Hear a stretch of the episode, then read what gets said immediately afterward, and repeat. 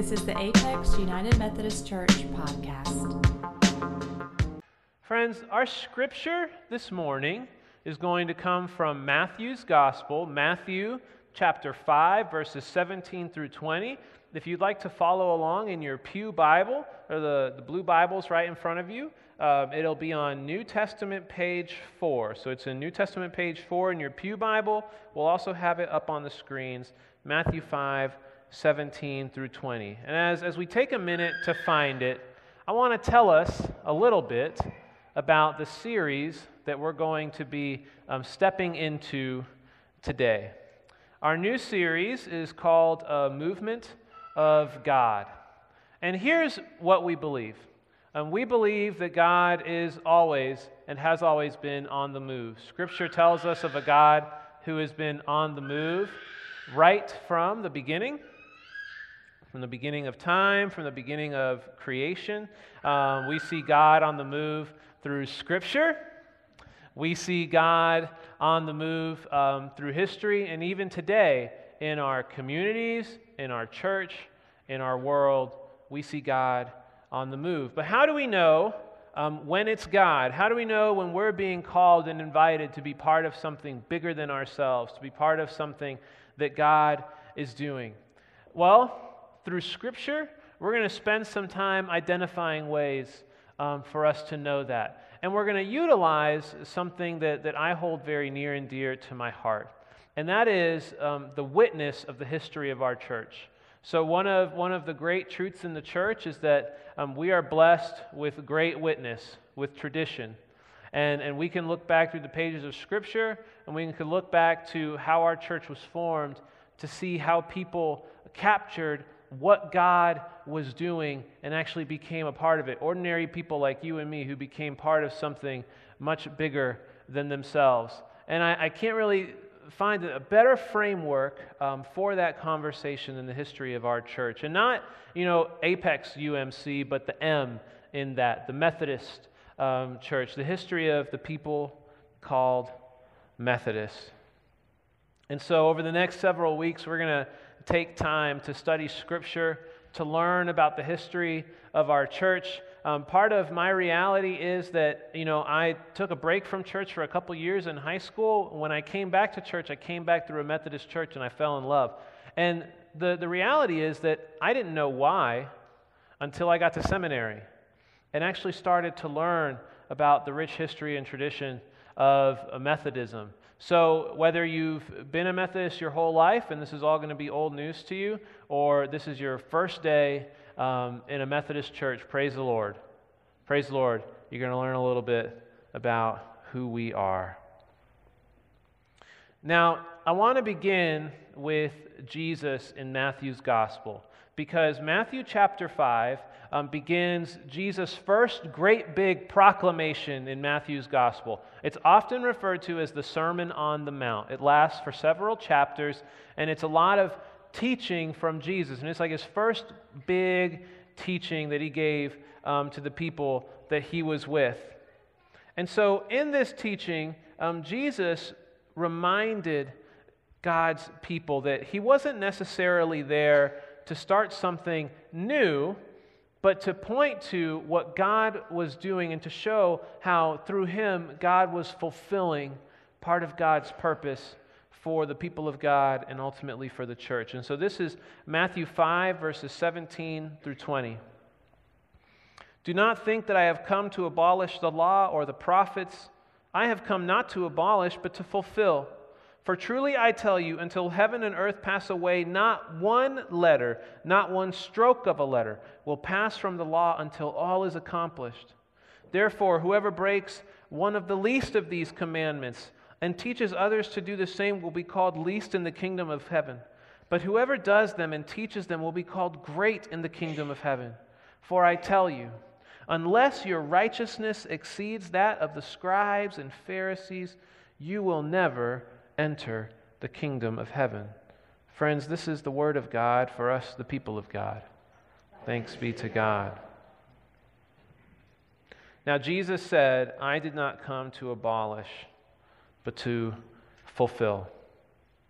And one of the beautiful things about our history and our movement is that it started much in the same way that many movements start. Oftentimes, movements start as something very simple and sincere, with a single person with a conviction who then lives into that conviction, is followed by another, and then it just grows exponentially. The same was true for Wesley. Wesley felt a call on his life to live a disciplined life, pursuing holiness, pursuing Jesus, and it was out of his obedience and faithfulness to that that this movement kind of happened and grew.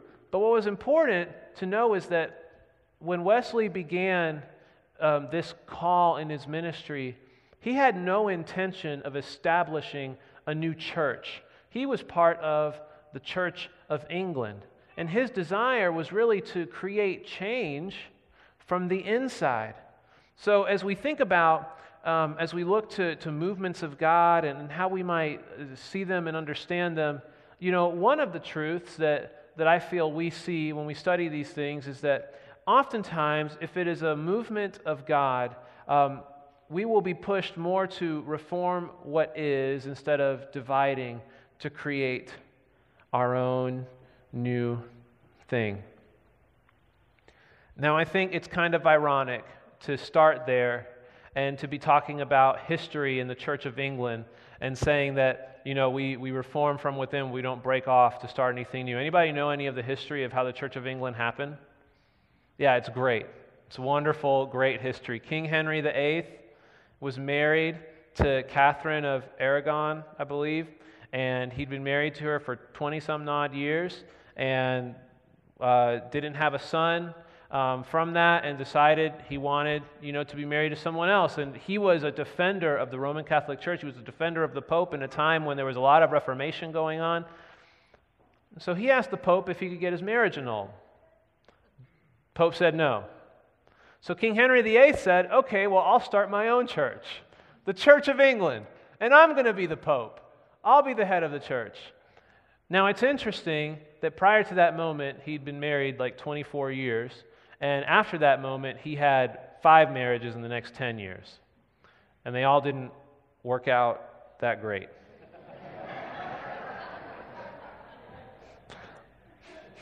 You can read more about that on your own. So it's ironic to say that oftentimes, you know, in this situation, but it's important because Wesley would have known all of that history. Wesley would have known how his church came about, the great split that happened from the Catholic Church, the Church of England. And here's what was happening around the turn of the 18th century, so early 1700s. There were really 2 schools of religious thought that were prominent throughout the day. The first was called deism. Deism, okay? And this was a view of God and creation based on reason. Great scientists and philosophers, many of whom, if I said them by name, you might recognize Sir Isaac Newton being one of them, a great scientist, John Locke, a great philosopher, maybe you've read or interacted with their work. They felt that there was no conflict between their observations and conclusions and their faith. Okay, and a lot of talk of what was called enlightenment. Enlightenment started to come into the land, and people started to say, okay, well, we should engage our faith. We should engage our faith with what we're learning about the world. We should ask difficult questions about our faith, all of those things. All of that's great. But of course, when you have one prevailing thought over here, of course you're going to have another one on this side, right? And so what happened was people felt that as people were engaging more with broader understandings of God, that there was a letting go of an awe of God such that it would, you know, require you to live a strict and rigorous, you know, faithful lifestyle, one that was very disciplined.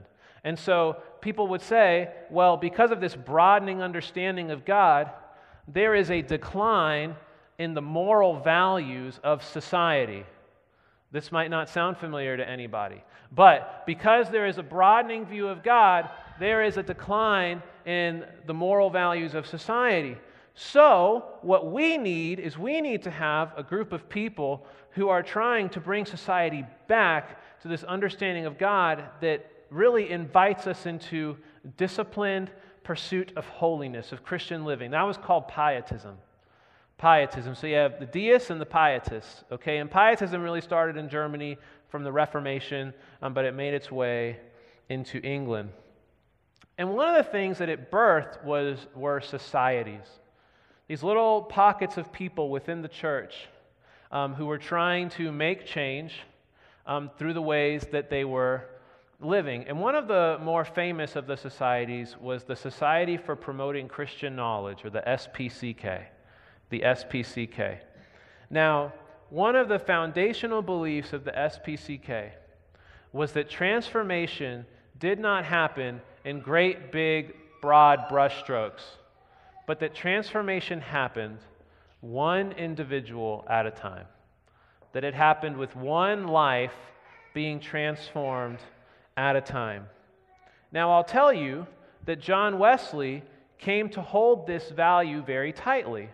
Okay, his dad, Samuel Wesley, was very big in the Methodist, in the Society for Promoting Christian Knowledge, the SPCK. So Wesley grew up with this around him. And even our mission statement in the United Methodist Church, making disciples of Jesus Christ for the transformation of the world. That's a great big mission for the transformation of the world, but it's rooted in an understanding of discipleship that has relationship as its foundation. So we believe that the transformation of the world happens one person at a time. Disciples who make disciples who make disciples who make disciples. You know, Jesus, when he began his ministry, while he touched thousands of people throughout his ministry, he did not invite thousands of people to come alongside him and live alongside him. He invited 12. He invited 12. We believe that this happens one at a time in small and faithful groups. And so Wesley really caught on to this, and it started with himself. And don't get it wrong, Wesley was very well educated. He studied at Oxford. He would go on to become ordained in the church and be appointed as a fellow at Oxford University, which meant he got to teach and to tutor students, and it also meant that he wasn't bound by a single church parish. So, he mentored the students there. And he really began with himself. He started living into this very disciplined lifestyle. He would call it his, pursuit of holiness. And what happened was his younger brother, Charles Wesley. Many of us might have heard of Charles Wesley. He's written many, many hymns, one of the most prolific hymn writers of his generation. His younger brother, Charles, noticed this about John. And so when Charles got to Oxford, he asked John, he said, "John, I've seen what you've been doing in your life. Would you come and lead me and some of my friends in leading that same lifestyle?" And it started out as a very modest group, and John Wesley would later write about how even at that point, he really didn't see it as something about the rest of the people in the room. He just saw it as he was going to come into a room and just continue to do what he was doing, and other people, they could tag along if they wanted, or they didn't have to. But it was really simple, and it was a sincere conviction to pursue holiness. And thus, the Holy Club was born. The Holy Club, the famous Oxford Holy Club. Let me tell you a little bit about the Holy Club. They fasted twice a week until 3 p.m. on Wednesdays and Fridays. They received Holy Communion every single week. Now, that might not seem really crazy right now, but back then, that would have been a really crazy thought. That, kind of like the real high churches would be once a month, maybe, for communion. This was not a weekly thing. Many churches would offer communion once a year, on Easter. So if you were doing communion each and every week, people started to take notice. They would receive communion every week. They discussed the New Testament, specifically the Greek New Testament. They were sitting there reading that. And then, about a year later, they started to visit. They did visitation ministry. Now, if you've ever, been to United Methodist churches all over the place, you will know that visitation ministry is like one of the most fundamental things we do. Even in this church, it's not just the pastors who go and make visits. We have lay people across our church family who go and visit shut-ins and people in the hospital and people who are in prison. Like, it's really foundational to who we are. Well, it got started here. It got started here because Wesley said we can't just be doing this for ourselves now. This should cause us, bring us to action. So what does that look like? Well, it looks like visiting the sick, visiting the homebound, all of those things. So they had a rigorous schedule of visitation. And people started to notice, and actually when people noticed, they mocked them. They called them names. One of the names they called them was Methodist. That's right. And while Wesley couldn't stand the term at the beginning, he later came to find it rather endearing. And so he kind of just like latched onto it and said, all right, let's go. We're Methodists now. But the entire time, it was from a desire to have his own life transformed, by the gospel, and to do so in a way where maybe others would experience some of the same transformation. It was very simple and sincere. Just a group of friends mutually encouraging one another in Christian discipleship. Now, I'll say that oftentimes these movements bring about change. And it did start to bring about change in the church. And it brought change in such a way that people took notice, and it became difficult for those who were part of this holy club to continue being a part of this holy club. But one of the things that I love about, really the foundation and formation of this group of people that would eventually be the people called Methodist is that they really believed in their church. They believed in their church and they wanted to stick it out. They wanted to transform the church that they were currently in, not to go about and do anything new, but to really see how God could do something incredible right in their midst through them. And it brings me back to this teaching from Jesus who, remember, this chapter 5 of Matthew, this is one of the first things Jesus does. It's one of the first things Jesus says to the people is, don't get it twisted. I am not here to all of a sudden negate all of the teaching that you've heard to this point. I am not here to do away with that. I'm here to be the fulfillment of it. That's what Jesus said. I'm here to be the fulfillment of it. That went on. We read from the book of Acts. The scripture reading that we read just before this one was from the Council of Jerusalem. And it was this great debate as to whether or not male Gentiles should be required to be circumcised to be Christian. You might imagine some people had a problem with that. And so that was a real stumbling block to the faith for many people. However, they came together, they talked, they discussed, and they decided that they could welcome the Gentiles in without giving them this incredible priority that they would have to do. But Paul didn't say, all right, well, y'all aren't listening to me, so I'm going to go do my own thing over here. No, he went, he talked to the leaders, they worked it out, they came to a conclusion that worked for them, and they moved on.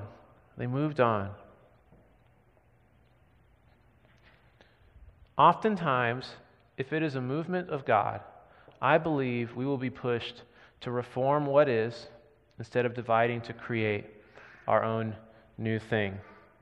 Now, for Wesley, the goal was never a new denomination. He died an Anglican priest. Okay, it was never a new denomination. The reason we have a Methodist church in America and not an Anglican church is because at some point, the people in America decided they didn't like England very much. Okay, so it wasn't popular to be part of the Church of England in America, right? So you needed something else, and that's really the way that happened. But his desire was to bring about reformation in what he was engaged in. He really saw it as part of his family. It was his heart. It was his soul. Now, I'll say that kind of work is a lot harder than just starting your own new thing. Maybe you've heard the phrase before, the grass is greener on the other side. My dad had a phrase that he liked to use with me, and I mean, I still hold it to this day. The grass is greener where you water it. That's wisdom. The grass is greener where you water it. It's easy to cut and run. It's harder to stay. It's harder to stay and say that this matters to me, that this is important to me. This is what Jesus was about. This is what we see Paul was about throughout Scripture, and it's what Wesley was about. One of the greatest gifts we have, as I've said, is the witness of our ancestors. The witness of Wesley, of the church. You heard a little bit about this Holy Club today. Next week, I pray you come back. A former pastor of this church, Pastor Chris Williams, is going to be here. She's going to preach to us about Susanna Wesley and how Methodism really started through her. But as we enter into this series on a movement and on a movement of God, it just has these questions going in my mind. If God was calling you to be a part of a movement, how would you respond? If God was calling you to be part of a movement, to be part of something bigger than yourself, how would you respond? What might it look like? What might God ask of you? What role might you play? What might it cost you? Would you take part in it even if you felt like it might fail, or that you might experience rejection? One of the great truths of today is that we believe God is still doing great things, making movements happen, doing extraordinary things through the ordinary, through ordinary people. And one of the great blessings that we have in the church is we get to see this happen all the time. And one of those things is happening this week. We talked about it a little bit earlier. Vacation Bible School is coming up this week, and we have had an incredible response. We've got over 400 kids who are going to be a part of this. We've got over 175 adults and youth leaders who are going to be a part of this. And one thing that we wanted to do, especially as we talk about movements, and especially as we talk about, Wesley, we talk about him in these great and lofty ways, but he was just a normal human being hearing a call from God and saying yes. And that's no different than the people who heard a call from God to be part of this ministry with us and who said yes to that. And we want to pray over them. And so I'm going to ask at this time if you are going to be a part of or have been a part of VBS, either getting it ready for this year, making things to prepare for VBS this year. You're going to be a leader to some degree this year. You're going to be a child participating. You're going to be a youth leading. Anybody who's had any or is doing anything with Vacation Bible School this year, I'm going to ask you to come up here so that we can pray for you. And I know you're in here. I'm looking at you. So just come on up. Don't be shy. Don't be shy. Praise the Lord.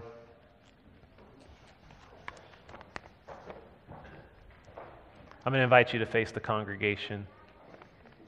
That's right, choir, all of you too, everybody.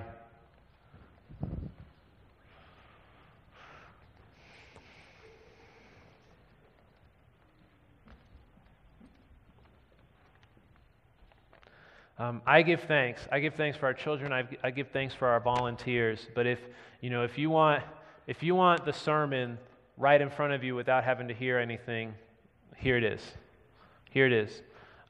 God moves and does extraordinary things through ordinary people like you and like me who hear a call from God, who hear conviction to serve, to be a part of something, and who say yes.